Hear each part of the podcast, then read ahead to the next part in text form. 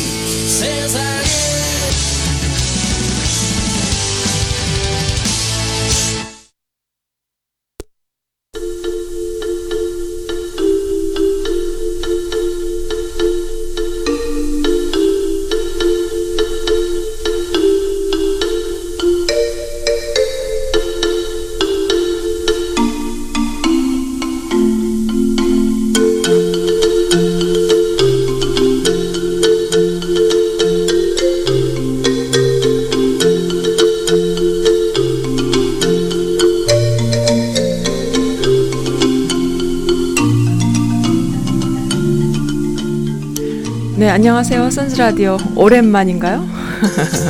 항상 이 화요일이 되면은, 음, 이번 주 한 주를 시작하는 선즈라디오 어, 첫 방송이다 보니까 오랜만인 느낌이 들어요.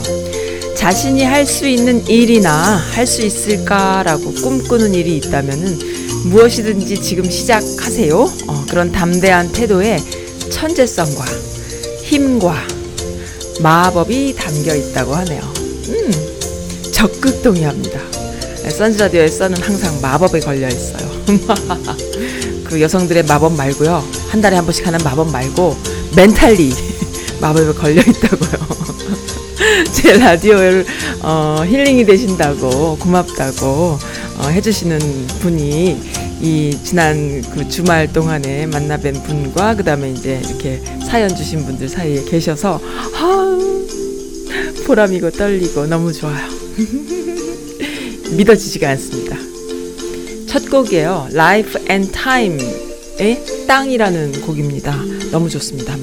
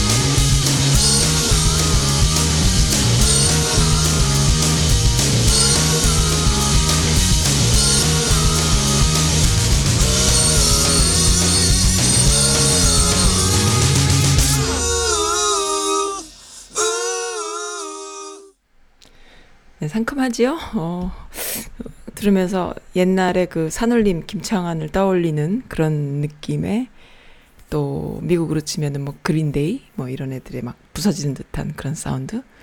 근데 좀 약하죠? 네, 어쨌든 경쾌한 음악으로 시작했습니다. 네, 어떤 분이요, 어, 영어권에서 직장 생활을 하시는 분이세요? 어, 이렇게 영어권에서 하루 종일 근무를 하고 나면은 집에 올 때 되면은 녹초가 되겠지요. 아무래도. 모든 영어권에서 일하시는 모든 분들을 다 존경합니다. 어, 대단하십니다. 그 한국 사회에서 치면은 직장 다니면 같은 한국말 쓰는 사람들 사이에서도 그 사이에서 배겨내기가 얼마나 힘들어요. 어, 다들 진짜 못 배겨나갔고 그만두고 하는데 이 미국 사회에서 영어권에서 어, 한국어를 네이티브로 쓰시는 분들이 이민 1세들이 또 유학생 출신들이 하, 이 영어권에서 진짜 돈벌이 해가면서 사는 이 직장인들요. 그 서름 그거 이제 서름이라기보다 스트레스죠. 어, 그 얼마나 힘들까요? 녹초가 될 것 같아요. 귀를 귀를 열어놓고 정말 그 문화적인 차이, 언어에서 오는 차이, 그걸 극복하면서 거기서 살아남고 또 그 경쟁에서 이겨낸다는 거요. 대단한 분들이시죠. 근데 이제 그러한 그 직장 생활을 하고 집에 오면서 차 안에서 선즈 라디오 듣는다라는 말씀을 제가 몇 분에게 드시, 들었거든요. 그러니까 이게 뭐냐 하면은 그 이민 1세 아저씨들도 선즈 라디오에 이제 창취자들이 조금씩 늘고 있다는데 그 이민 1세라는 것은 무슨 의미냐 하면은 비즈니스 하시는 평범한 어, 한인 1세 분들이신데, 이제는 그 조금 젊은 층들까지, 그러니까 미국 사회에서 직장을 갖고 있는 직장인들, 영어권에서 사는 직장인들도, 아우, 선즈라디오를 들어주신다는 의미잖아요. 아, 이게 웬 감사입니까? 네. 음악이 들쑥날쑥 뭐 신청해 주시는 거 다 틀어드리잖아요. 뭐, 못 찾는 것 빼곤 다 찾습니다. 그래서 뭐든지 신청해 주시면은 자기 무슨 저 옛날에 그, 그 1920년대 곡 이런 것까지도 신청곡 들어와서 들려드렸는데, 어쨌든, 예, 못 찾는 것 빼곤 다 찾아드려요. 그러니까는 음악 듣고 싶으시거나 또 옛날에 추억이 담긴 음악이 있거나 또 한국말이 너무 하고 싶으시거나 그리고 그 90년대, 어, 80년대에 또 그 라디오를 듣던 향수가 있으신 분들, 뭐 다양합니다. 뭐, 아니면은 또 뭐, 어, 정치적, 사회적으로 하고 싶은 이야기가 많으신 분들, 또, 어, 우리가 이렇게 좀 한국 사회의 문화가요, 다양성을 인정하지 않는 문화가 아주 몸에 배어 있잖아요. 그래서 그 안에서 내가 이제 그 다양한 다양한 어떤 그 인격적인 아니면은 그 성격적인 존중을 받아야 되는데 한국 사회에 살다 보면은 헉 할 때가 가끔씩 있잖아요. 그거는 뭐 한국 본토에 살 때도 저는 항상 느꼈었고. 근데 이제 그러한 어떤 같은 문화 속에 살면서 문화적인 아니면 개성적인 이런 차이들 이런 거 안에서 이제 뭔가 이렇게 어, 답답함이 있을 때가 있어요. 그거는 음 여기 살다 보면은, 어, 많습니다. 특히나 남성분들은요, 나이에 드신 중년분들이나 아니면 좀 나이가 좀 덜 된 한 30대 젊은 층들이라 하더라도 남성분들이 또 그게 많을 것 같아요. 여자들은 어떻게든 말로 푸는데, 그리고 코드 맞는 사람은 한 사람만 만나도 일단 해결을 하고 하는데, 남성분들은 어, 마누라만 쫓아다니게 되는 거야. 진짜 풀질 못하는 거예요. 기껏 이제 푼다 그러면은 나중에 이제 조금 그 집도 한 칸 장만하고 아이들도 조금 컸을 때 골프 치러 나가거나 남자들끼리 이제 술 한잔 먹으러 나가는 거죠. 그럼 또 이제 사모님의 그 바가지도 또 감당해야 되고 이런 식인데 그러니까 그게 이제 그 표현이 떨어지는 거, 표현력이 떨어지는 거예요. 그래서 지난번에 그 엄성현 박사님이라고 제 게스트로 출연하셨던 그 가정사역 하시는 분께서 그러시잖아요. 남성분들도 쿠킹 좀 배워라. 그리고 사랑한단 말을 입 밖에 좀 많이 내라. 그 두 가지를 할 줄 알게 되면 그 두 가지에서 오는 파생되는 그 부가가치가 장난이 아닌 거예요. 내가 그 행복을 만들어 나가는 주체가 되는 거죠. 여성들만 쫓아다니는 것이 아니라 내가 행복을 만드는 주체가 되다 보면은 그 문화 코드, 문화 주체가 되는 거예요. 뭐 교회 생활할 때도 하, 어르신 뭐 장로님 하시는 얘기 잘 귀에 안 들어오고 목 우리 교회 목사님은 좀 나랑 안 통하는 것 같고 아니면 나랑 통하는 사람은 누굴까 어떤 이런 것에 계속 이렇게 좀 그 소통하고 싶은 욕구가 내적으로만 있으시잖아요. 근데 이제 쿠킹을 배우고 사랑한다는 표현을 할 줄 아는 사람이 돼버리고 나면은 그 모든 그 커뮤니티 내에서 내가 주체 세력이 되고 말아요. 그래서 교회 생활할 때 보면 단적으로 드러나죠. 일주일에 한 번, 뭐 한 달에 한 번, 아니면 뭐 두 달에 한 번씩 음식 한 번씩 해갖고 가고, 또 구역 예배 심방한다 그러면 또 어느 집에서 뭐 한다 그러면 음식 하나씩 해가지고 가고, 이런 주체 세력이 누구예요? 여성들이잖아요. 여성들은 그렇기 때문에 어디 가서나 낑겨서 잘 놀아요. 그런데 남성들은, 남성들의 어떤 문화는 그 여성들의 support가 없으면 어, 항상 자기들끼리 그냥 술집에 앉아서 소주 한 잔 먹는 이거밖에 안 되는 거예요. 근데 cooking을 배우면 어떻게 돼요? 자기가 집으로 사람들 다 초대할 수 있어. 그리고 누구네 집에 오라 그러면 와이프가 해주는 음식 들고 갈 필요 없고 내가 그냥 다 해갖고 가져갈 수 있어. 예, 그런 어떤 문화 주체가 돼요. 그 커뮤니티 주체 세력이 됩니다. 여성들이 그것 때문에 가는 거거든요. 남성 중심 사회에서 그나마 한국 여성들이 또 그렇게 살 수 있었던 것은 그 남성을 support하는 거였긴 했지만 어쨌든 그러한 기능 기술자 기능자였다 가정의 그 모든 일을 할 수 있는 그러니까 이, 일하는 사람이 주체 세력인 건데 한국 사회는 여지껏은 왜 어, 일하지 않더라도 어, 서, 일하는 사람들이 support하는 차원이었고 이랬었잖아요. 그러니까 유교 사회였으니까 이제 미국 사회에 뚝 떨어졌을 때 가장 힘든 것이 뭐냐면 그러한 노동을 하는 어, 기술을 갖고 있고 기능을 하는 가정 내에서 모든 일을 하는 그 가정을 이루어 나가는 데 있어서 모든 support를 하는 그런 일하는 어 일하는 사람이 주체 세력이 돼 버리는 거예요. 이 미국 사회는 누굴 서포트하는 것이 아니라 아 그게 참 문화적인 충격이죠. 근데 그걸 잘 몰라요, 사람들이. 근데 사실은 그거거든. 요지는 그거거든. 그래서, 어, 한국 사회에 살 때보다, 어, 미국 사회에 살 때 남성들이 더 오갈 데가 없어지는 거예요. 여기는 일하는 사람이 최고거든. 할 줄 아는 사람이 최고고.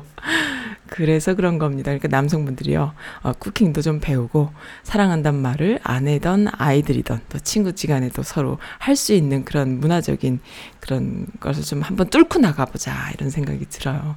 그래서 어쨌든 얘기가 또 여기까지 왔지만 이 영어권에서 공, 일하시느라고 또 가족들한테 이렇게 먹여 살리느라고 일하는 가장들 또 어, 여성분들 남성분들 다 마찬가지지만 정말 고단하고 힘든 거예요. 한국말 많이 해드릴게요. 그리고 한국말을 할 수 있는 기회를 많이 드릴게요. 어떤 분이 저에게 그래요.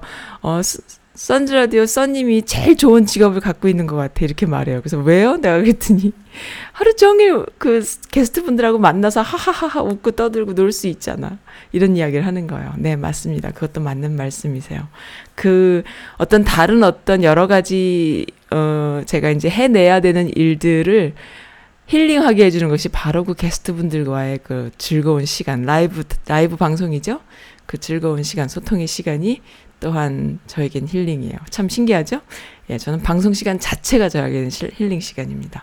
예, 너무, 어, 아무튼 지난 주말 동안에 많은 분들을 만났고, 또, 어, 그리고 또 온라인에서도 많은 분들과 소통했는데요. 너무 좋았습니다. 그리고 사연 좀 하나 읽어드릴게요. 너무 귀여워요. 또 어디 갔냐 이것도 찾으려면 또 네.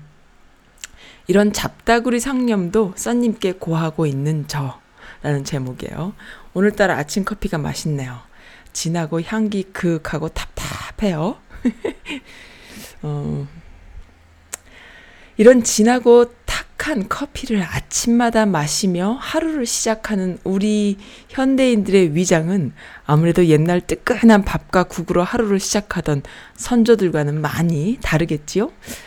어, 잠깐만, 이게 또 잘 보고 해야 돼. 제 그 음악 소리보다 목소리, 보이스가 항상 그 묻힌다라고 말씀들을 해주셔서 저도 그렇게 모니터링 하고 있거든요. 잠깐만요. 조금 내볼게요. 네. 괜찮으신가요? 아, 아, 아. 그래도 조금 나는데. 음. 왜 안 그렇겠습니까? 뜨끈한 밥과 국으로 하루를 시작하는 선조들과는 많이 다르겠지요? 어, 그래서 진화하게 될 테고요. 생각이 깊으십니다. 어, 그 진화가 과연 과거 속 진처럼 똑똑해지고 발전하는 모습일까, 모습일까요?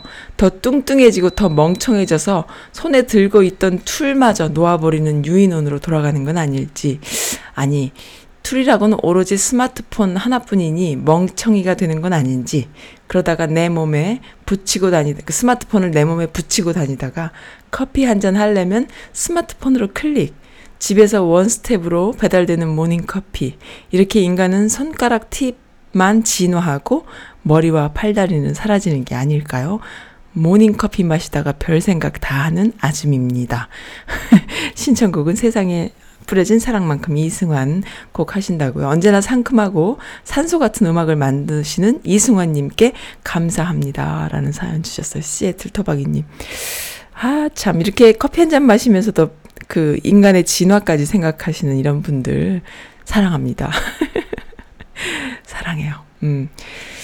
네, 그리고, 네, 그러면 이사, 이승환의 사랑에, 세상에 뿌려진 사랑만큼 제가 걸어 놓을게요. 정말로 이승환 씨의 그, 이승환의 음악은 좀 그렇죠? 뭐 진국같이 껄쭉한 음악은 아니지만 항상 톡톡 튀는 산소 같은 음악. 그래서, 음, 뭔가 이렇게 그 에너지가 필요할 때 들으면 좋은. 그리고 또 그 안에 좋은 정, 좋은, 아주 좋은 정서와 그 다음에 시대 정신도 함께 들어있잖아요. 이승환 씨의 노래 참 좋은 거 많죠. 그리고 옛날에 사실은 내가 고백할게요. 옛날에도 한번 말씀드린 적이 있어.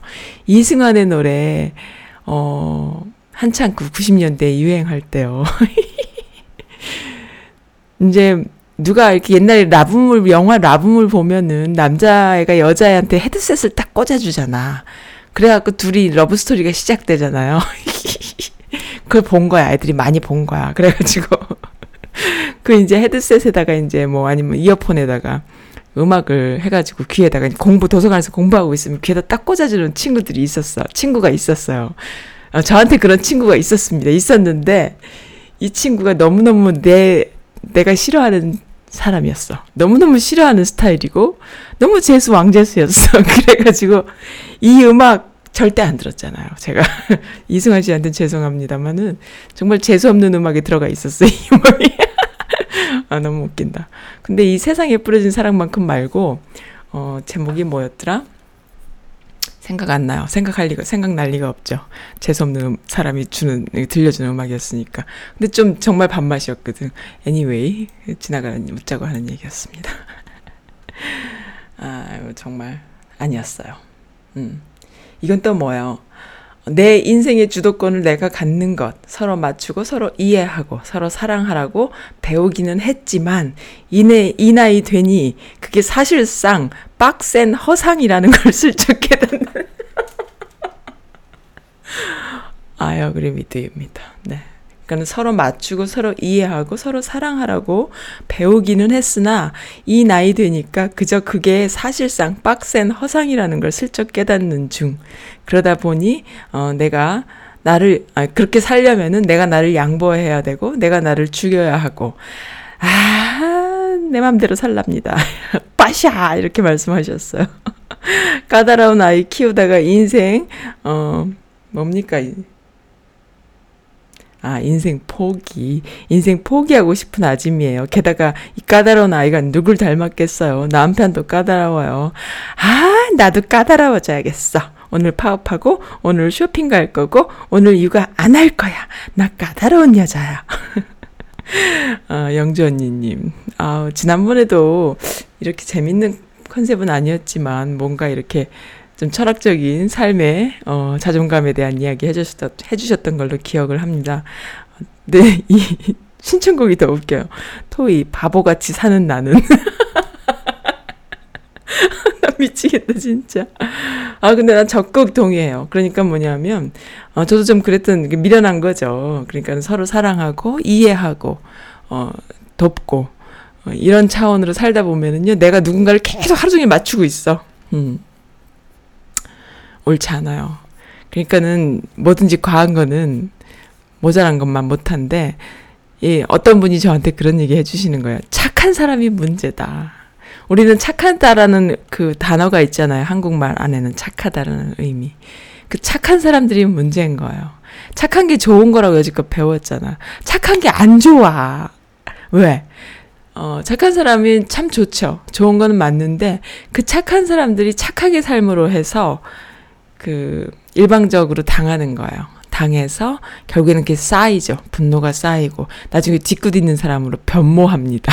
변모하고, 그리고 그 착한 사람 때문에 다들, 그, 쟤는 의뢰 착하, 착하려니 하고 이제 받는 것에 너무 익숙해지고, 그러니까 자각하지 않, 않는 보통의 사람들은, 어, 쟤는 착하네? 그리고 이제 계속 하는 거예요. 그러니까 가장 그 착한 사람이 가장 많이 깨지는 것이 가족 간에 라는 거죠. 가족 안에서. 뭐, 남들과 타인과 뭐, 친구와 이것은 뭐, 착한 사람은 착해서 좋고 나쁜 사람은 나빠서 뭐 안 만나고 이런 어떤 일방적인 관, 그, 그 객관적인 개, 관계들이 있기 때문에 만나거나 안 만나고 하, 하면 되지만 가족 안의 다이나믹 속에서 착한 사람 만약에 아빠가 착하든 엄마가 착하든 뭐 아이들이 착하 주로 이제 어른이죠 아이들은 이제 성장 과정이니까 뭐 엄마가 만약에 예를 들어서 되게 착했다 그러면 그것이 나중에 다 깨지는 거야, 관계가. 우리 엄마 착하니까, 어, 내가 우리 엄마한테 참 잘해야지. 이거 교과서에 나오는 얘기래요.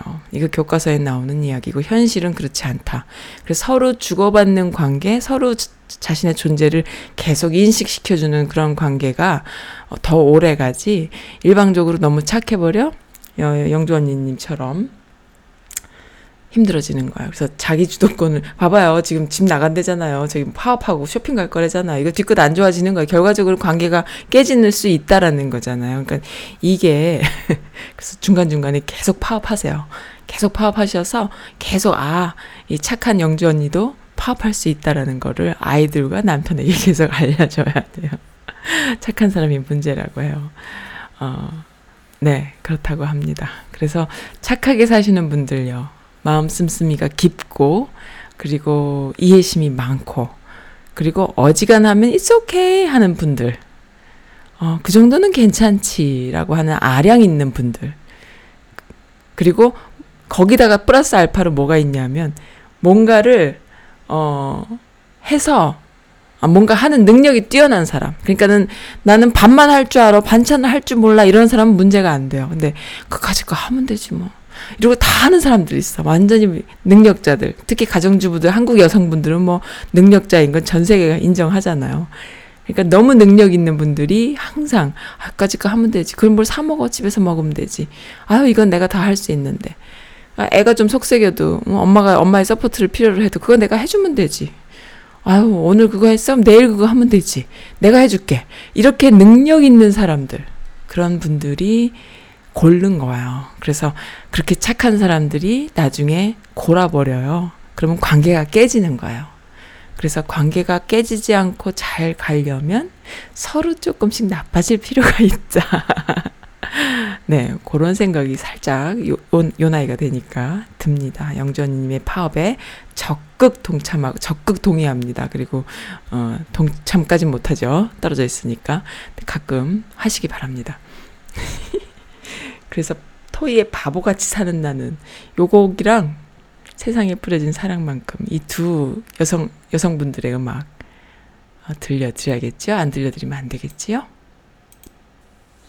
세상에 뿌려진 사랑.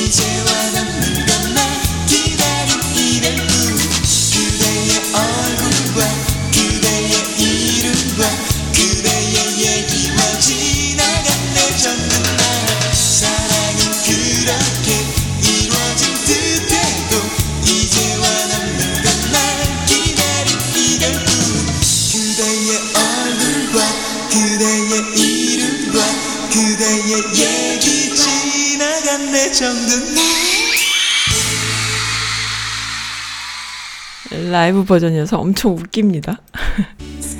예, 토이가 불러요. 바보같이 사는 나는.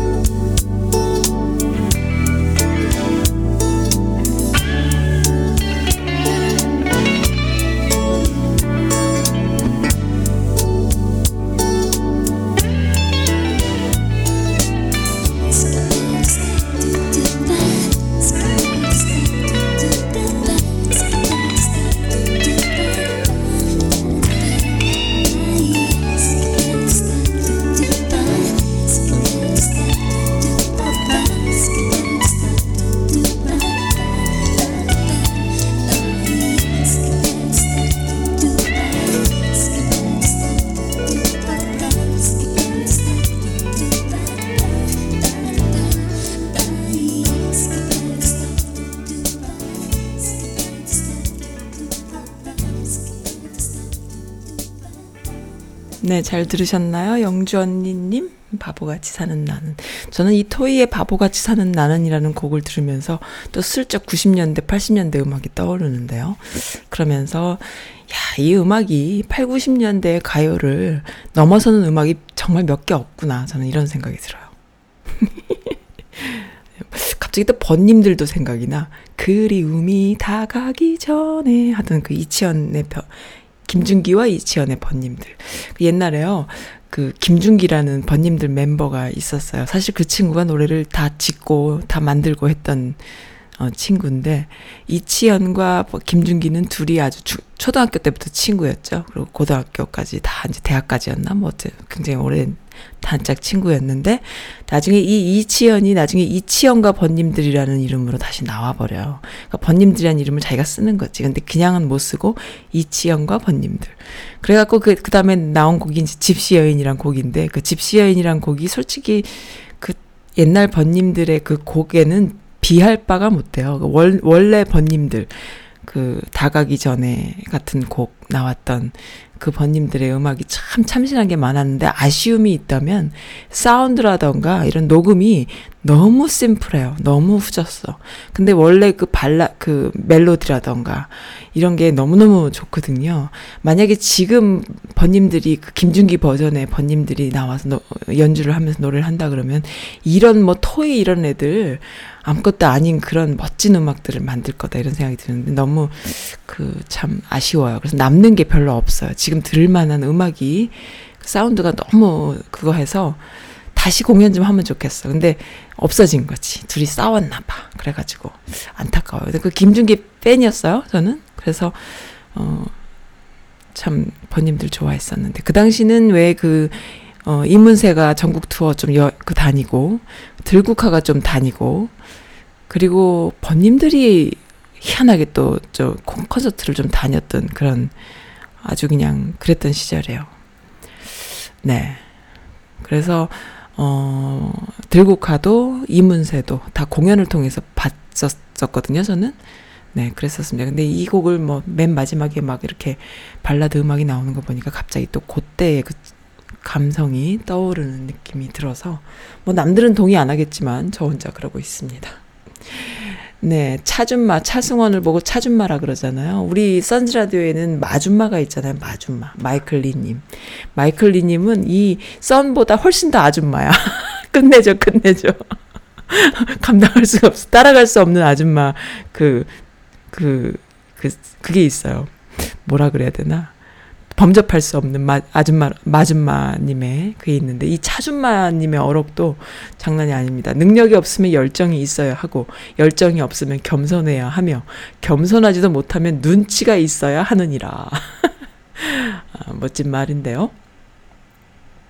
저는 열정은 있습니다. 열정. 네, 열정은 있는데 그 열정이 아무 때나 안 나오고, 아주 다 소진하고 난 뒤에 며칠 좀 쉬고 나면 또 열정이 불끈 솟고 하는데, 이, 아, 네. 지금 게시판에 어 도배를 해피해피님이 오랜만에 오셔서 도배 해피해피님 너무 보고 싶었어요. 왜 게시판에 이렇게 안 오셨나요? 어, 그 문파시잖아요. 애틀란타 문파님과 그다음에 해피해피님 대표적인 문파시잖아요. 근데 좀 안 오셨어요. 근데 이제 또 도배를 조금 해주셨습니다. 근데 이제 저랑 통화하면서 문자 하고 하면서 이제 했던 이야기 중에 그리고 제 뉴스를 다 받아보시고 참 꼼꼼하세요. 처음부터까지 다 읽어보고 다 보고 이렇게 해주시는 분이시거든요. 근데 네, 요거 좀 먼저 읽어드릴게요. 음. 안녕하세요, 써님. 오늘 통, 요즘 통 못 들어와서 보고 싶으셨지요? 써님의 대박 이벤트 소식 듣고 확인 문자 보낸 후 뒤로 자빠지려다가 겨우 일어나서 마음 추스리고 경축경축 메시지 보내드리고 마음 진정시킨 후 게시판으로 달려왔어요. 어떻게 그런 역사를 만들 생각을 하셨나요? 써님은 정말 대박이세요. 그게 가능한가요? 그게 어찌 가능한가요? 저는 무식해서 아는 게 없으니 무, 무조건 질문 공세입니다. 크크크크. 아, 그러면은 브루스 커밍스 교수의 유엔 강연을 제 핸드폰으로 볼 수 있다는 말인가요? 헐, 기대하고 있을게요. 너무 멋지세요. 미씨나 미즈빌의 펌질은 제가 맡을게요. 완전 짱이에요. 신청곡 너는 할 수 있어? 그 다음에 걱정 말아요. 그대 아무거나 들려주세요. 써님께 드리는 곡이에요. 하셨네요. 이게 무슨 말씀이냐 하면요. 제가 제 주변에 이제 많은 분들이 이제 계시잖아요. 그리고 지난번에 그 4.3 유족회, 어, 제주도에서 4.3 유족, 이 미국에 있는 미주 4.3 유족회 분들이 강우일 주교님을 어, 초대해서 강연회 하는 것을 제가 생중계를 해드린 적이 있지요. 그렇게 해서 알게 된 인연이 이제 양영수 신부님, 어, 제주도에 계시는 신부님이시죠. 근데 사삼을 알리는 일을 하고 계시고, 우리는 사삼에 대해서 아는 게 너무 없어요. 카더라 정도예요. 그런 일이 있었다 정도인데, 한 7년 동안에 3만 명을 학살한 사건이에요. 그리고 그 제주도 주민을 다 죽여도 된다라는 생각으로 죽였던 그런 끔찍한 사건이에요. 그러니까 한국 전쟁 이전부터 이후까지 이어진 어, 엄청난 사건인데 그 당시에 미군정 시대였던 거죠. 그래서 그 미군정의 오케이가 없이는 불가능했던 일이기 때문에 어, 지금 여지껏 살면서 사삼에 대해서 배워본 적이 없잖아요. 특히 우리는 더 그랬죠. 우리 세대들은. 그러니까 그 반공 교육을 받던 세대여서 무조건 민간인들이 다 빨, 빨갱이로 몰려서 죽임을 당했음에도 불구하고 어, 그러한 역사를 배워본 적이 없었던 거죠. 근데 이제 지금 음, 제주 4.3에 대해서 4.3, 4.3그 4월 3일 기념식에 어그 문통이 제주도에 가셔서 그 추념사를 하시고 말이죠. 이게 모든 그 문제가 양성화되죠. 다 드러나 버리죠. 그래서 우리가 서로 위로하고 어 그렇게 해야 되는 상황이 되는 거야. 그러니까 얼마나 심각했냐 하면은 그 뭐 좌익이니 우익이니 하면서 싸움질이 나는데 그 서북 청년당 청년단들이 내려와서 가장 끔찍하게 양민들을 학살하죠. 근데 그런 때에 이제 내 아이가 좌익에 죽, 죽으면 나- 나는 우익에 서게 되는 거예요. 그리고 내 아이가 우익에 죽임을 당하면 나는 좌익에 서게 되는 이런 그래서 같이 정말 거기는 너무나 가까운 몇 명 안 되는 작은 섬에 몇 명 안 되는 그 양민들이 입 밖에 내지 못하고 70년을 사는 겁니다. 입 밖에 내면은 내 아이가 죽임을 당할 수 있기 때문에 내 아이가 예를 들어서 뭐 10살밖에 안 된 아이인데 우리 아빠가 그러는데 뭐 우리 엄마가 그러는데 이렇게 얘기했다가 빨갱이로 몰리면 죽는 거예요. 그리고 둘이 막 서로끼리 티각티각 뭐 술 한잔 막걸리 한 잔 먹고 농사 지으면서 하- 얘기하다가도 둘이 싸움이 나면은 경찰서에 붙잡혀 갔는데 누, 누가 먼저 제 빨갱이에요 해버리면 그 빨갱이는 죽는 거예요. 그러니까 그런 끔찍한 상황에 정말 어이없고 말도 안 되는 상황에 계속 어, 사셨기 때문에 누구도 입 밖에 내지 않아서 오히려 자녀들한테 부모가 그때의 그 상황을 알려주질 못했다는 거예요. 그래서 잘 모른다는 거죠. 그나마 알게 되는 것은 그 당시에 아직도 생존자분들에 의해서 알려지는 것인데 그렇게 끔찍한 상황에서 우리는 제주도 하면은 신혼여행 가는 곳 이렇게만 생각했던 거예요. 얼마나 끔찍합니까? 근데 이제 그게 이제 미군정 시대에 있었던 일이기 때문에 미군정을 향해서 배상을 요구하는 그런 소송을 미국에서 하게 되는 겁니다. 그런데 이제 그것이 어 솔직히 그 일본의 오키나와 사건 같은 경우에 배상을 18년 동안 소송을 진행해서 사과를 받았고 배상을 받았다고 해요. 그러니까 일본이란 나라도 미군정한테 당했던 거죠. 그것을 이제 민간인들이 죽었기 때문에 한 거예요. 근데 그렇게 20년 가까운 시간이 걸렸던 거죠. 그때 활동했던 미국에 있는 양심적인 일본인계 학자들 그리고 미국에 있는 미국계 양심적인 학자들 뭐 브루스 커밍스 같은 분들은 말할 것도 없잖아요. 한국의 현대사를 그분이 썼기 때문에 우리가 아는 부분들이 너무 많잖아요. 그런 분들이 발벗고 양심 학자들이 어 정말 이 시대의 지성인들이죠.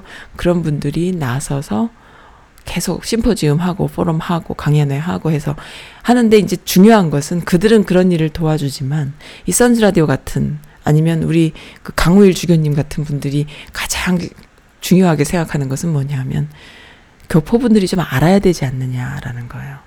교포분들이 너무 모른다.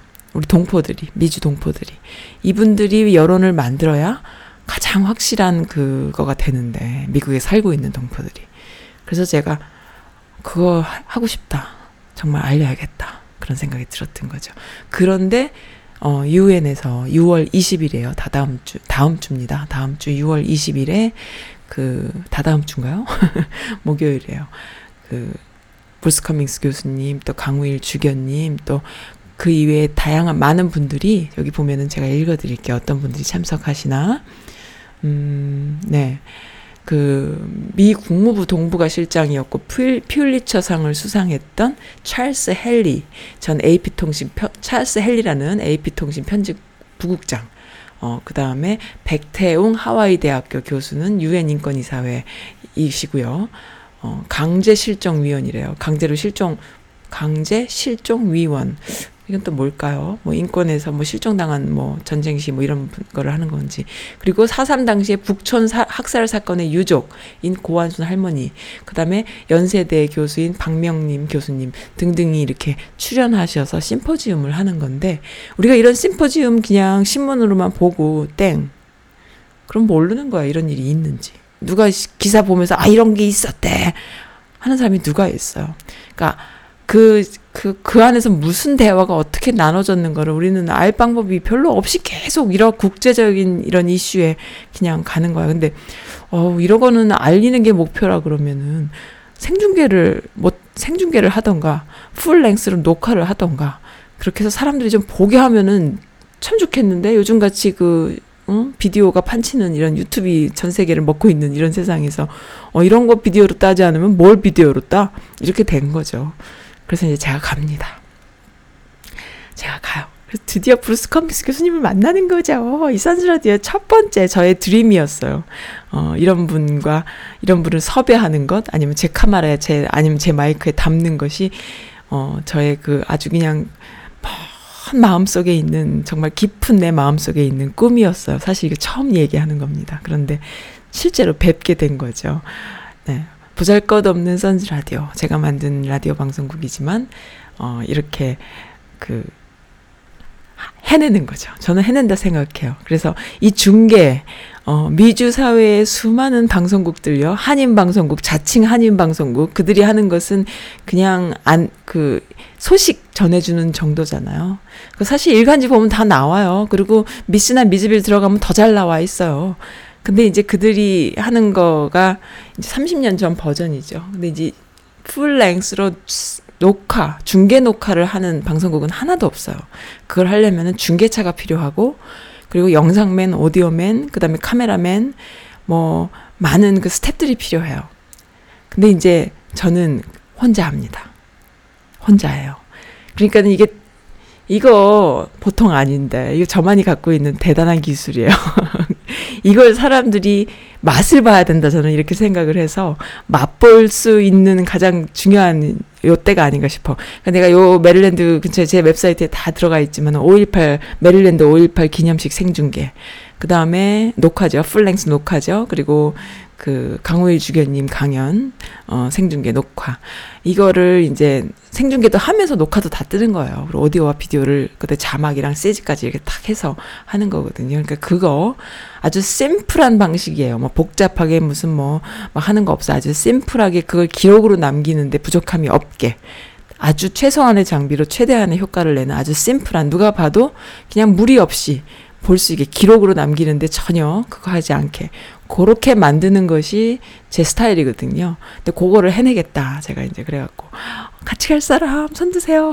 그래서 몇 분 또 모시고 갑니다. 그 뉴욕까지 어, 갔다 올 거예요. 너무 재밌을 것 같지 않아요? 그러니까 이러한 그 이걸 가지고 칭찬을 해주시는 거지 해피 해피님이 나 내가 난 얘기하고 난 뒤에 어떻게 그럴 수 있느냐? 아, 맞아요.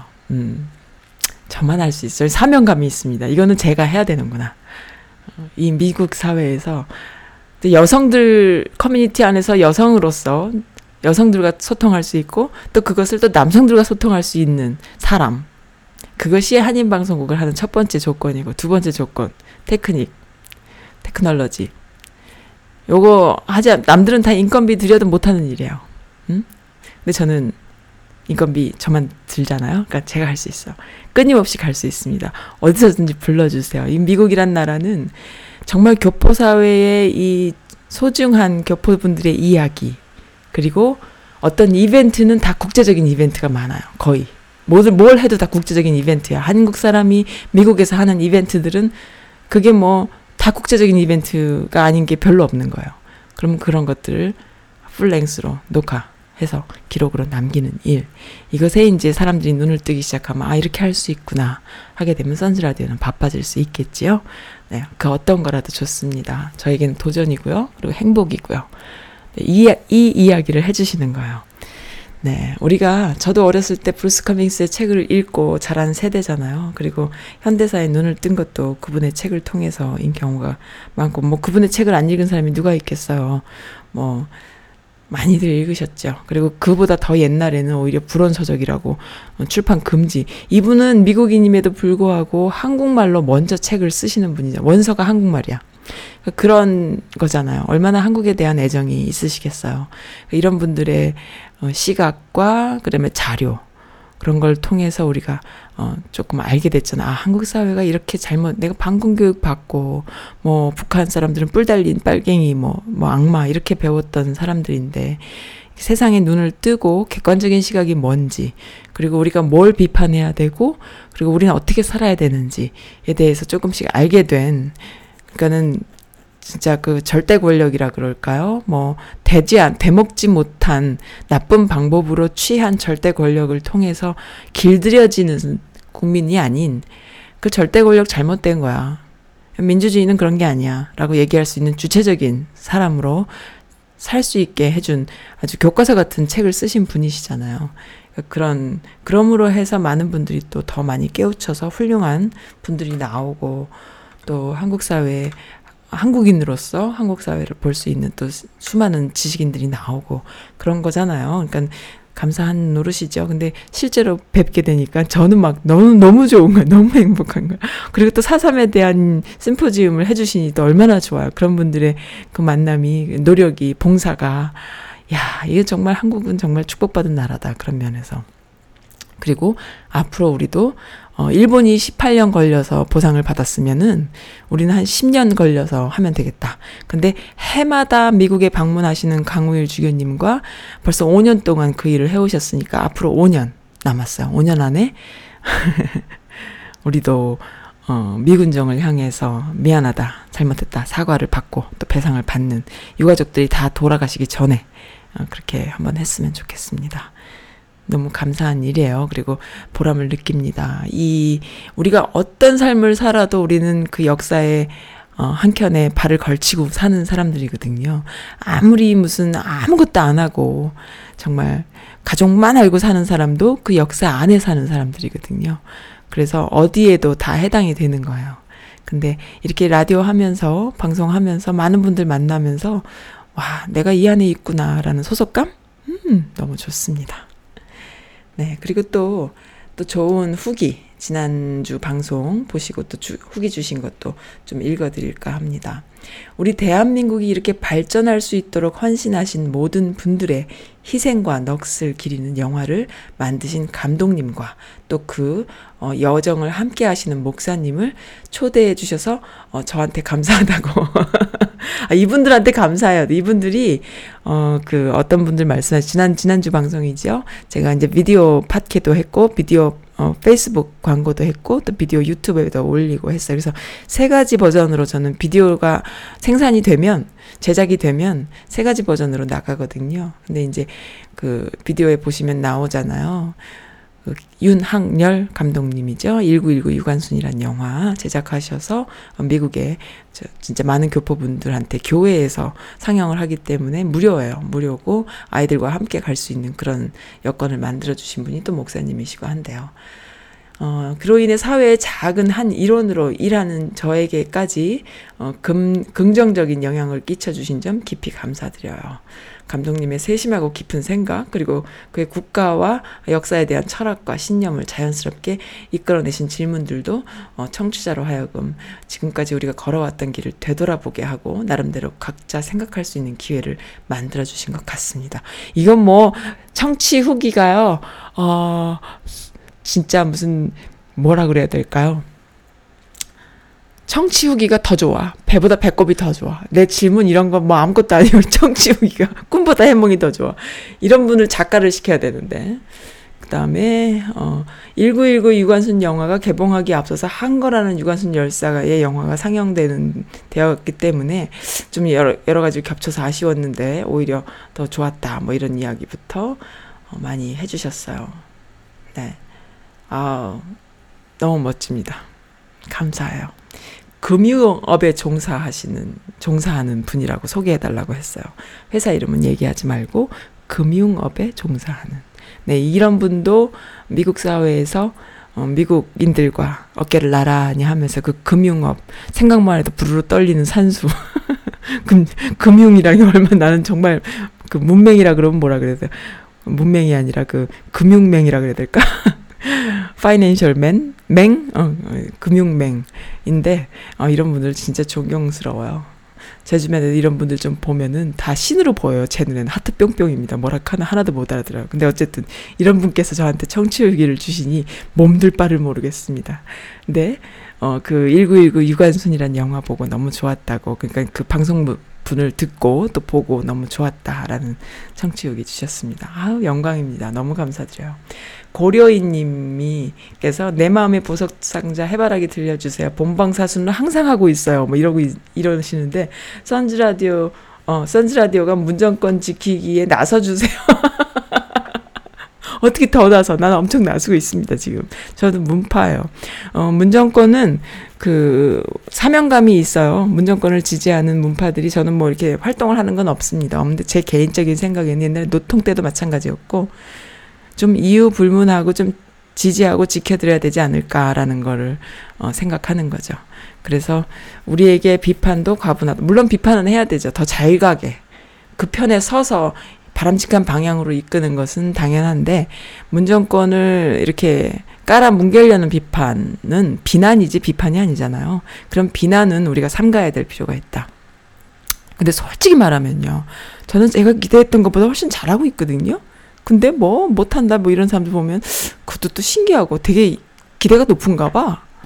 뭐 기대할 게 뭐가 있어. 그 바- 이명박 박근혜가 그렇게 조져놨고 지금 그 국회 다수당인 자한당이 급거라지 하고 있고 어? 그러는데 뭐 더 이상의 기대를 어떻게 해요? 더 잘하고 있, 나는 너무 잘하고 있는, 있다고 생각하는데 그 정도면 잘했지 어떻게 더 잘해? 그래서 나는 뭐 어, 그리고 경제 이번에 무슨 그 다스베이다 이런 데 보면 나오잖아요. 우리가 경제 프레임으로 얼마나 울고 먹고 있는지 기사들이. 그리고 앞으로 며칠 지나면은 뭐 어떤 경제 기사가 나올 거다까지 예상을 하잖아요. 그런 식으로 가짜 뉴스, 여론을 조작하려는 뉴스들이 기사들이 쏟아져 나올 때에 중심을 잡고 끊임없이 갈 수 있는 그런 저력과 어그 뭐 올곧은 마음 그리고 가장 중요한 것은요. 전 두 가지로 말씀드리고 싶어요. 경제 이런 거 좀 무식해서 모르지만 또 거기 살고 있지 않기 때문에 모르잖아요. 체감 경기를 모르잖아요. 그러니까 그건 뭐 그렇다 치고 두 가지를 말씀드리고 정말 잘하고 있는 것 두 가지. 보훈. 보훈 너무 잘하고 있고요. 또 하나는 소통. 너무 소통을 많이 하시는 거예요. 국민들과. 정말로. 그 국민소통위원회라고 그랬나요? 그리고 뭐 그 청원 올린 거에 대한 일일이 다 답변해 주시고 성의껏. 그리고 트위터며 페북이며 뭐 너무너무 끊임없이 소통하는 그 청와대 느끼거든요. 아, 그렇게 소통하고 본인들이 무슨 일을 했는지 계속 국민들한테 고하잖아요. 그거 어떻게 더 잘해요? 클리어하다는 의미잖아요. 그리고 시스템이 계속 움직이니까 그게 가능하지. 만약에 우리 집에서만도 예를 들어서 뭐 우리가 음, 돈, 버, 돈 버는 양은 이만큼인데 이걸로 뭘 할 건지 아이들한테 일일이 부모가 고할 때 조금 무슨 뭐 영수증 하나 못 챙겼어. 그래갖고 조금 중간에 돈이 비어. 그러면 고하고 싶어도 못 고하는 거예요. 아이들한테 다 보여줄래도 엄마 이거 비었는데? 그럼 할 말이 없어지거든. 근데 시스템이 있으니까 끊임없이 간다라는 이 작은 가정에서도 그러할진데 나라에서 끊임없이 계속 국민들과 소통할 수 있다는 것은 그 시- 시스템이 계속 돌아가고 있다는 의미인데 그 돌아가는 그 시스템이 바로 혈관이고 살아있는 정부라는 의미고 그것이 다 국민들한테 골고루 돌아갈 텐데 시- 기다려야죠. 기다려야 됩니다. 그 BTS 같은 그 대단한 어 그 민초로 인해서 나온 그 아이들 그 어, 전 세계를 향해서 뛰어나갈 수 있는 저력을 가진 아이들이 나온 데에는 이명박 박근혜 10년에서 나왔겠어요. 그전 민주정부 10년의 꽃이에요. 열매예요. 그것은 열매.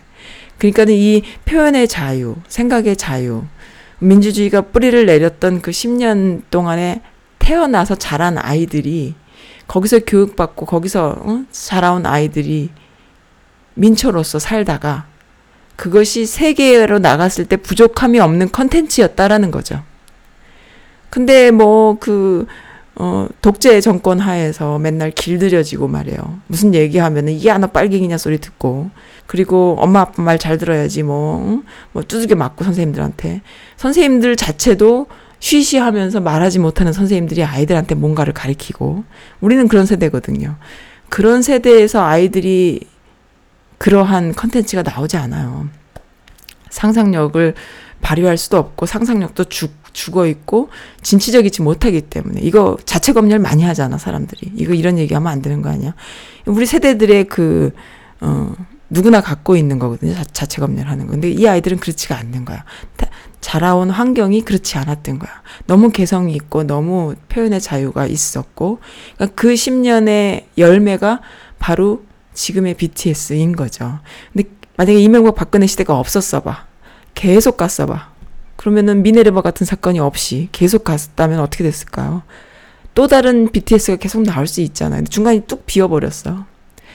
그러니까는 그게 굉장히 중요합니다. 그 나라의 어, 리더가 누구이고 어떤 사회적 분위기를 조성하는지가 그렇게 중요하고 민주주의가 아이들한테 그렇게 중요한 거예요. 우리 가정 내에서도 어, 부모가 너무 그 독재적이고 아이들을 구타하고 강하게 키우면은 아이들이 사고가 어, 굳어지잖아요. 그렇지만 정말 민주적인 교육을 하고 훈육하면서 아이들이 아이들을 인격적으로 대하고 하면은 그 아이들이 어떤 게 되겠어요? 어떤 모습으로 자라겠어요? 그러니까 너무 다른 거예요. 저는 그 민주주의 10년, 그 노통과 그 김대중 정권 10년의 그 열매가 지금 BTS로 나오는 건데 그뿐 아니라 많이 나옵니다. 이제 계속 나올 거라고 생각을 해요. 어, 선즈 라디오는 어떤 열매냐? 선즈 라디오는 제가 말씀드려 볼까요? 어떻게 해서 이게 나왔나? 그 빗줄어진 어그 저는 어디서 나왔냐면요. 솔직히 말씀드릴게요. 그 잘못된 교육? 그러니까는 그 뭐라 그래요? 갑자기 또 생각이 안 나. 주입식 교육. 그 주입식 교육과 그 다음에 오랫동안 교회 생활을 하면서 목사님들의 설교 그것도 주입식 교육이거든. 그러니까 한국 한국 사회에서 내가 그 어린 나이부터 평생을 다녔던 교회 생활 하면서 목사님들과 전도사님들의 그 설교가 나에게 울림이 없었어. 그래서 난청증, 난독증이 생겼어요. 심각합니다. 저는 난청증도 심하고 난독증도 심해요. 그런데 그것이 어떤 연설, 일방적인 그 뭐 청취일 때는 그런데 1대1의 대화에는 내가 너무너무, 어, 이, 너무 좋아하는 거예요. 그러니까 사람마다 그 듣는 귀가 달라요. 어떤 사람은 TV 켜놓고, 어, 뭐 예를 들어서 제2 외국어를 공부하고 싶어. 뭐 모르는 언어를 공부하고 싶어. TV나 라디오를 켜놓고 공부를 할 수 있는 사람이 있어. 근데 저는 그게 안 돼요. 그러니까 내가 모르는 분야나 내가 울림이 없는 어떤 아카데믹한 그런 정보를 일방적으로 들으면 다 난청이에요. 못 들어요. 하나도 들어오지 않아요. 근데 어 그런 걸 또 잘하는 분들이 있죠. 그 저는 1대1의 대화, 서로 주고받는 대화를 너무 좋아하고 너무 잘해요. 그러니까 감정이입을 하는 거예요. 그래서 이 인터뷰를 할 때도 내가 미리 준비해 놓은 준비 자료 가지고 인터뷰를 거의 안 해요. 베이직이 있을 뿐이지 다 그 사람의 얘기를 듣고 거기에 나오는 질문을 하는 거야. 그래서 어 그것이 나는 처음에는 그게 될까 했는데 나중에 쌓이다 보니까 그것이 사람들한테 울림이 되는 것 같아요. 그러니까 아 내가 1대1의 이런 서로 커뮤니케이션이 이루어지는 대화에 무척 강하구나. 이런 어떤 저 자신에 대한 재발견을 하게 됐거든요. 근데 이제 그 말씀드리자면 선즈라드는 어떻게 나왔냐? 난청증, 주입식 교육과 일방적인 말씀을 무시하면서 내가 귀를 닫아버리는 거지. 내가 뭐 일부러 그런 것도 아니에요. 살다 보니 그렇게 된 걸 내가 느꼈어. 그러니까 아 이거를 내가 이제 어, 그것으로 인해서 내가 뭐가 나왔냐 하면은 나 자신을 대한 표현, 언어화시키는 작업, 그 다음에 상대방과 깊이 대화하는 습관, 이런 것들이 그로 인해서 나온 거죠. 그냥 처음부터 그것만 있었던 게 아니라 그러한 어, 소통, 그 난청증을 극복하려는 어떤 다른 것에서 이- 그 다른 어떤 움직임이 바로 직접 사람을 만났을 때 그 사람과 일대일 대화는 너무 성경 공부를 해도 뭐, 뭐 메스나 수학을 해도 쉽게 말하면 주입식 교육보다는 뭐 가외 교습을 받으면 더 잘할 잘할 만한 그런 아이인 거예요. 그게 이제 저는 그래서 그 주입식 교육이나 이런 일방적인 교육에 어잘 그 내가 적응을 못했기 때문에 다른 어떤 움직임을 통해서 그것이 바로 일대일의 대화, 깊이 대화하는 습관. 그리고 그 깊이 대화할 때 아주 디테일한 표현을 어, 서로가 주고받게끔 그게 이제 훈련이 돼 있다. 이렇게 생각을 해서 이 라디오가 나온 것이 아마 그러한 백그라운드가 있지 않을까 이렇게 생각을 하고요. 그 다음에 이제 또 한 가지 테크놀로지적인 차원에서는 이제 오랫동안 방송 일을 하면서 내가 이것만 해갖고는, 응?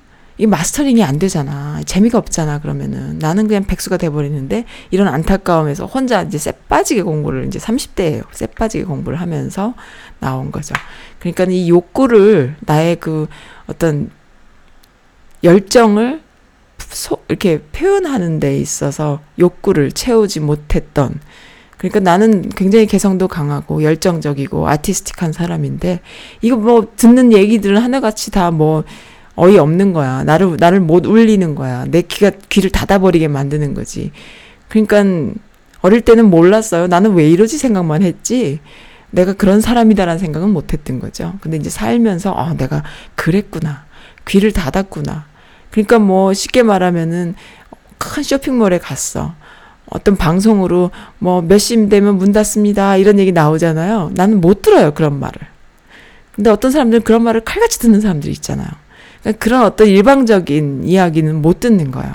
그런데 드라마 같은 것도 어 보면서 그 감정이입을 하면 누구보다 열심히 보는데 그냥 어 이렇게 그냥 틀어놓으면은 전혀 귀에 들어오지 않는 사람들마다 이게 다 다르잖아요. 근데 저는 그런 사람이라는 걸 나중에 알게 됐는데 이 선즈 라디오는 그러한 잘못된 주입식 교육으로부터 태어난 어, 방송이 아닐까 이런 생각을 해요. 그래서 그 사람들이 어 제가 뭐 인터뷰를 잘한다 그러면 잘하는 게 아니고요. 생활입니다. 저는 생활이에요. 생활 속에서 나온 거예요.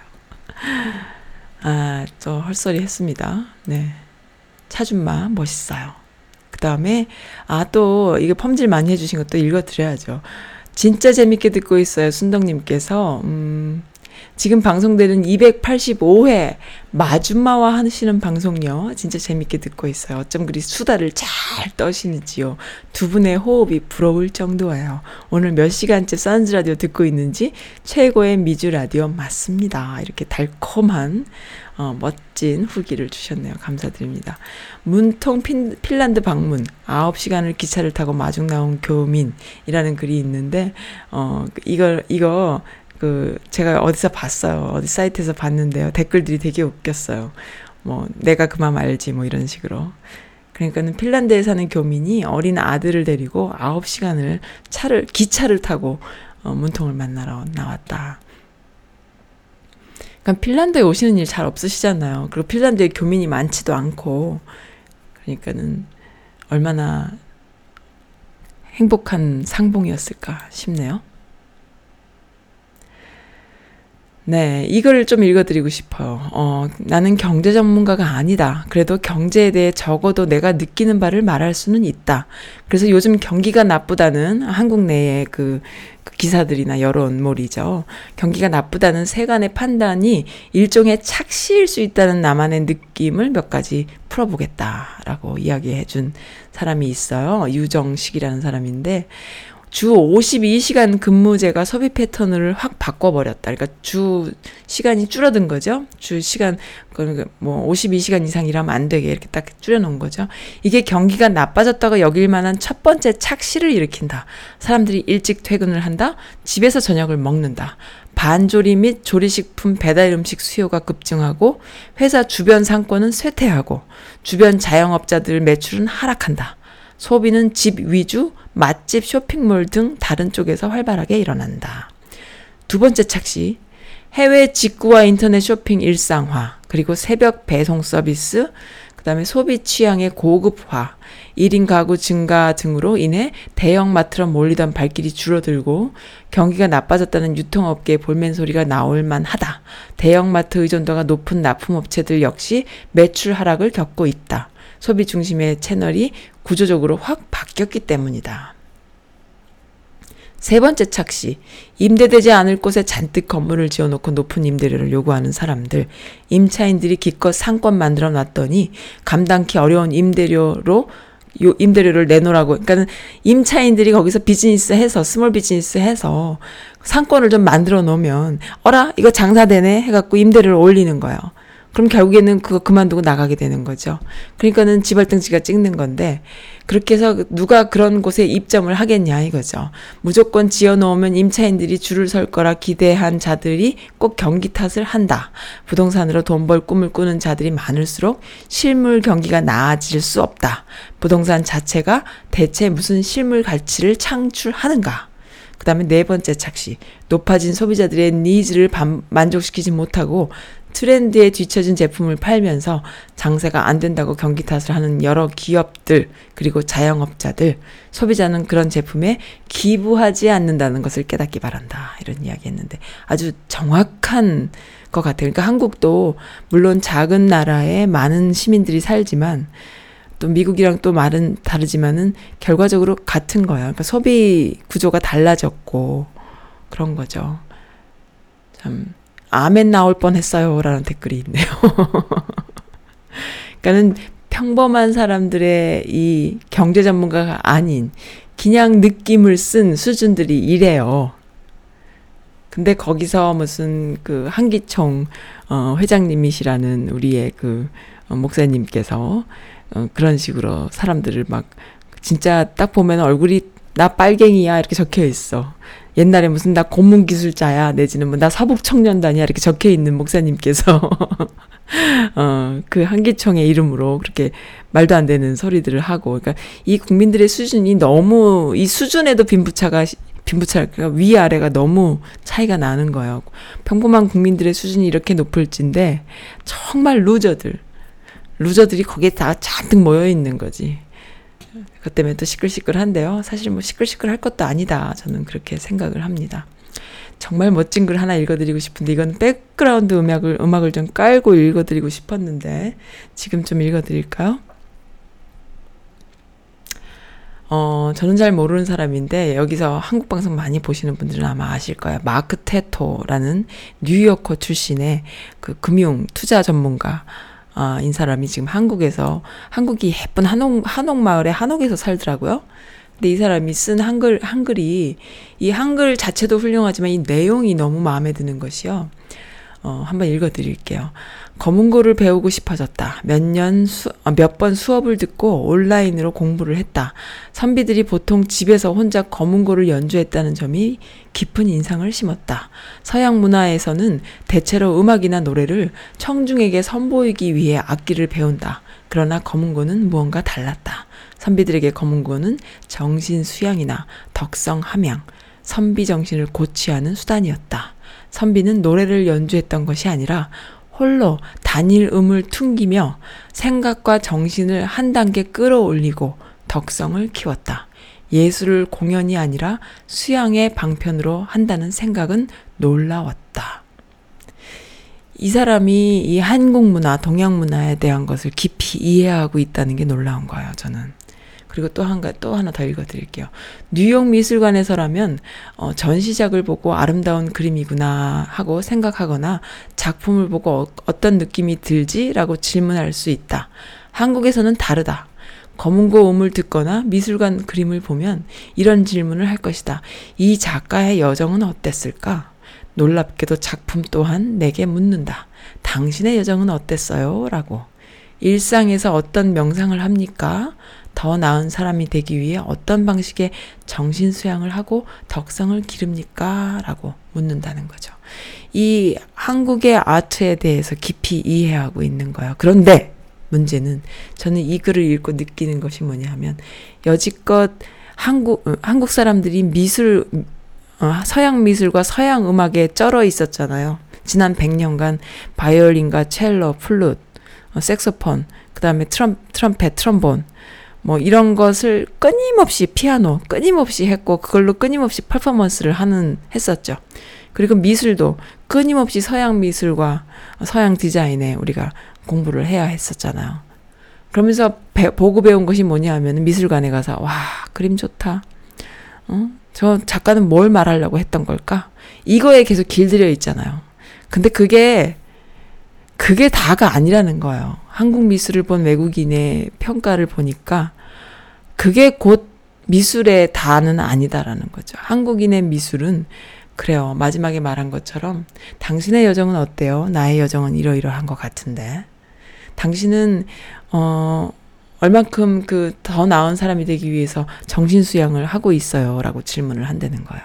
그거는 도자기에서도 그림에서도 다 나오는데 그래서 한국의 그 아트가 보면 항상 여백의 아트라 그러잖아요. 여백을 남겨놔요. 근데 이 서양은 어때요? 우리가 뭐 미국 집들 큰 대저택부터 작은 집들까지 이렇게 모델하우스만 가봐도요. 비어 있지 않고 다 액자로 채워놓고 다 꾸며놨는데 그게 그렇게 화려하고 예뻐 보이죠. 근데 그 안에 나의 생활 어, 소품은 있던가요? 없어요. 다 데코레이션 제 소품들이지 내 생활 소품은 없는 거예요. 내 생활 소품은 집 내놓으려고 그 나 집 팔아요 하려면 와갖고 사진 찍어주는 사람들이 다 빼버리잖아. 근데 한국은 어때요? 생활 소품에서 오는 그 아름다움 그리고 생활 소품에서 오는 여백 모든 거를 뭐 타겟과 월마트 가서 사다가 쟁여놓지 않아요 절대로 그 여백이 있잖아요.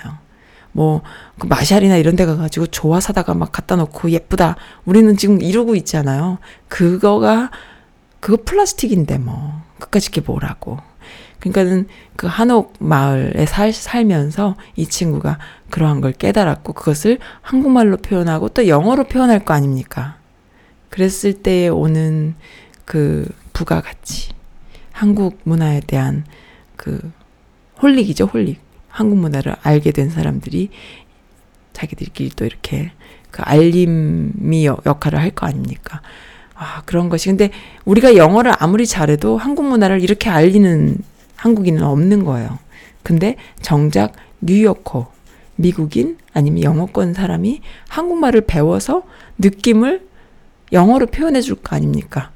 거기에 좀 놀라움을 금치 못하겠어요. 이런 것을 하, 네, 동양 문화 또 한국 문화에 사실 한국 문화예요. 이거는 이 여백의 미 아름다움은 한국 문화죠. 일본도 중국도 없는 중국도 사실은 여백이 없잖아요. 빽빽하죠.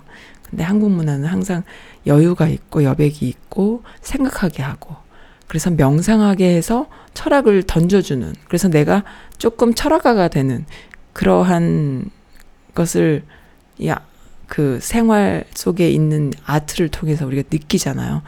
그거를 이 사람들이 아는구나. 어, 너무 놀랍다. 그렇게 생각이 들어요.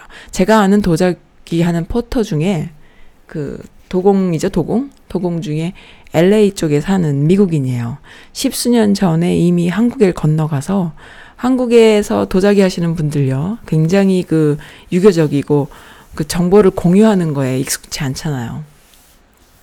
정보 공유 안 합니다. 가서 비디오 찍으면 아- 안 돼요.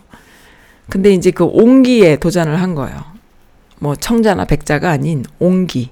옹기에 가, 옹기 하시는 분들을 직접 자신이 촬영을 다 해서 편집을 해서 요 동영상 유튜브에 올려요. 15년 전인가 아마 그럴 거예요. 다 올려가지고 어, 한국의 옹기를 만드는 법이 저기 아프리카나 이쪽하고도 굉장히 똑같다라는 걸 내가 이제 그 유튜브를 통해서 보게 돼요. 그래서 와 나도 한, 미국에서 도자기를 했, 공부를 했지만은 아니 좋아해서 제가 막 많이 했거든요. 한국에 온 게 어떻게 만드는지 몰랐어요. 항아리 그 큰 거 어떻게 만드는지 몰랐거든요. 근데 그 미국인의 그 비디오를 통해서 아 한국의 옹기는 이렇게 만드는구나라는 걸 알게 된 거예요. 근데 그 친구가 그 옹기에 미쳐가지고 나중에 LA로 돌아와서 LA에서 옹기만 만드는데요. 그 안에 김치를 좀 담가서 넣어놓고 미치게 좋아해. 너무 행복해. 근데, 근데 이제 그 옹기를 다양한 모양으로 만들어 나가는 거죠. 그리고 가장 중요한 것은 한국의 실제 한국 사람들의 옹기랑 똑같이 재현해내는 것에 굉장히 주목을 해요. 굉장히 열- 열심히 합니다. 그렇지만 자기 스타일의 또 옹기가 나오죠.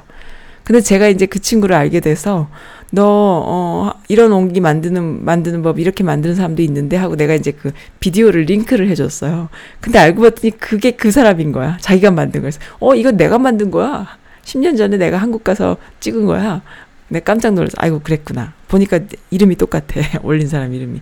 아무튼 그럴 정도로 그렇게 열정적인데, 그 한국의 옹기, 그리고, 어, food, slow food, 그 다음에 한국의 미술. 이거요. 지난번에 1919 유관순 만드신 감독님과도 말씀했지만, 어, 아시아 문화 중에 한국의 문화. 게다가 이제 북한까지 오픈이 되면요. 북한만이 가지고 있는 컨텐츠는 무궁무진합니다. 그래서 그 북한의 민초들이 이 전 세계를 놀래게 할 거다라는 그 목사님의 말씀처럼 이 너 엄청난 컨텐츠예요. 엄청난 컨텐츠. 한국인 매니아들이 엄청나게 늘어날 거다. 지금도 많잖아요. 한국 매니아. 미국에 한국 매니아들 많아요. 얼마 전에도 어떤 가수인데 어, 김광석 노래를 그렇게 잘 부르더라고요. 그러니까 한국인 한국 매니아들이 있어요. 미국에 엄청 많아졌어요. 그런데 어, 이것이 이제 좀 더 업그레이드 돼서 나오고 거기에 북한인들 북한 주민들이 어, 가지고 있는 컨텐츠 그리고 그들의 저력 그들은 그 굶주림 속에서 살아남는 사람들이기 때문에 진짜 민초거든요. 어, 그들이 갖고 있는 것이 전 세계를 놀래게 할 것이다 라는 거 참 이거 이거 이거 대세입니다. 한국말 한국 한국인들 대세예요. 대세예요. 대세. 100년 전에는 1919, 어, 그 만세 운동을 일본 식민 통치하에서 했고, 많은 죽임을 당했고, 100년 후가 되니 지금 BTS가 나왔어요. 앞으로 100년 후는, 호호, 어떻게 돼 있을까요? 산업혁명이다. 1차 대전, 2차 대전, 3차 대전. 막 이러던 우리 글로벌 시대에 살았던 우리 20세기를 살았던 우리, 우리들이 볼 때는, 아, 앞으로 세상은 어떻게 될까? 뭔가 대안을 갖고 또 이 지구상에서 살아남을 거 아닙니까? 그 대안은 정말 그 글로벌 워밍으로 대안, 그, 우리가 정말 걱정이 많잖아요. 그리고 지구의 그 환경 오염 문제가 걱정이 많잖아요. 그런 것들 사이에서 우리가 살아남는 방법은 뭘까요? 더 큰 전쟁일까요?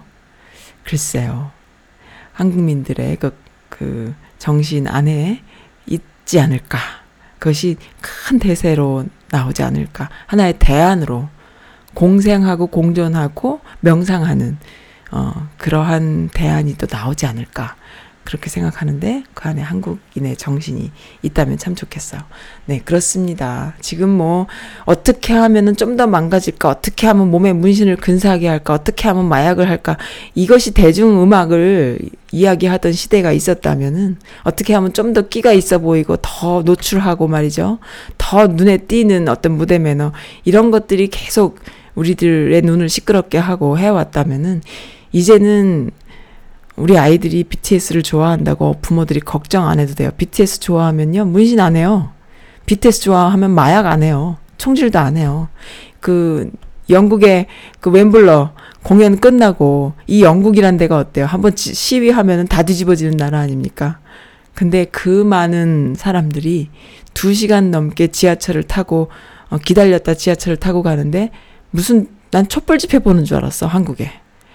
질서정연하게 사람들이 집에 가는데요. BTS 공연을 보고 집에 가는 사람들이 누구하고도 몸부림이 없는 거야. 몸싸움이 없고.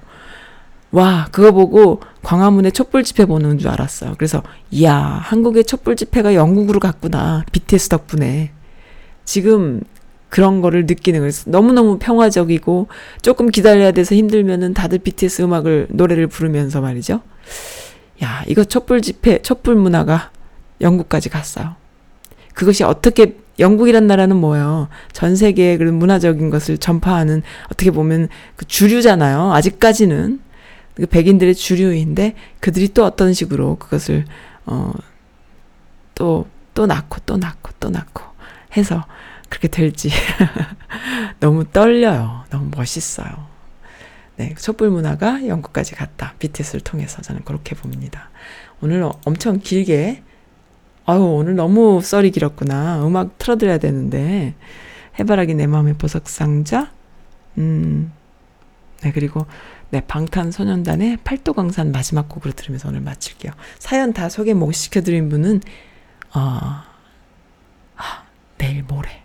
내일은 게스트분이 오시니까 내일 모레. 또 사연 주세요. 함께 소개해 드리겠습니다. 내 마음의 보석상자 해바라기 고려인님께서 신청해 주신 곡 그다음에 팔도광산 방탄소년단의 곡 들으면서 마치겠습니다. 안녕히 계세요.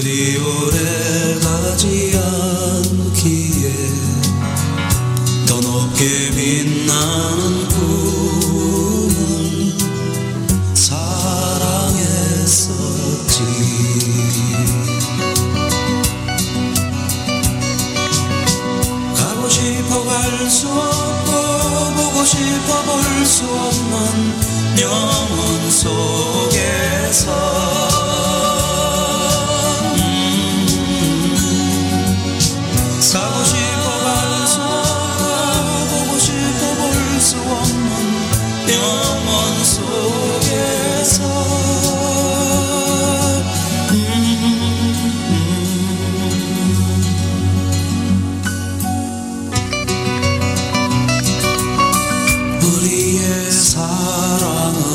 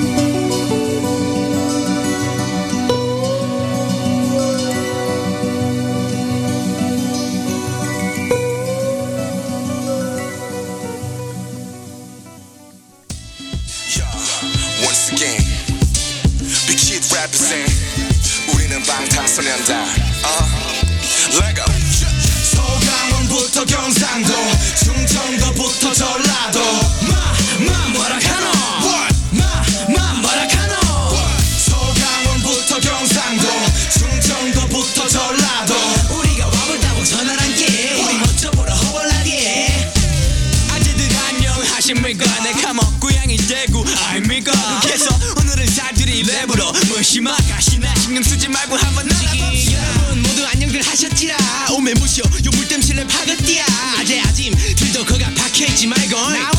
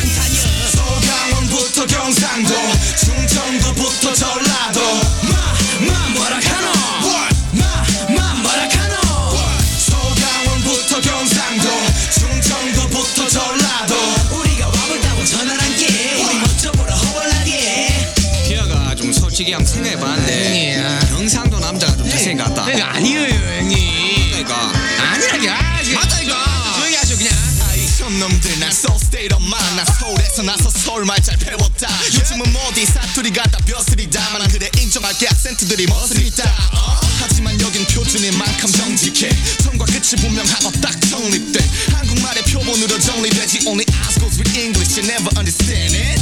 Okay 솔직히 솔직해지게. 영상도 사투리는 남자라면 쓰고 싶게. 만들어 졸라도 말들은 너무나 친근해. 한 번 입에 담으면 oh, 오야 내가 다 기쁘네. Why keep fighting 결국 같은 한국말들. 홀려다봐. 이렇게 마주 안 같은 하늘 살짝 오글거리지만 전부 다 잘랐어. 말 다 통하잖아. 문상부터 말하는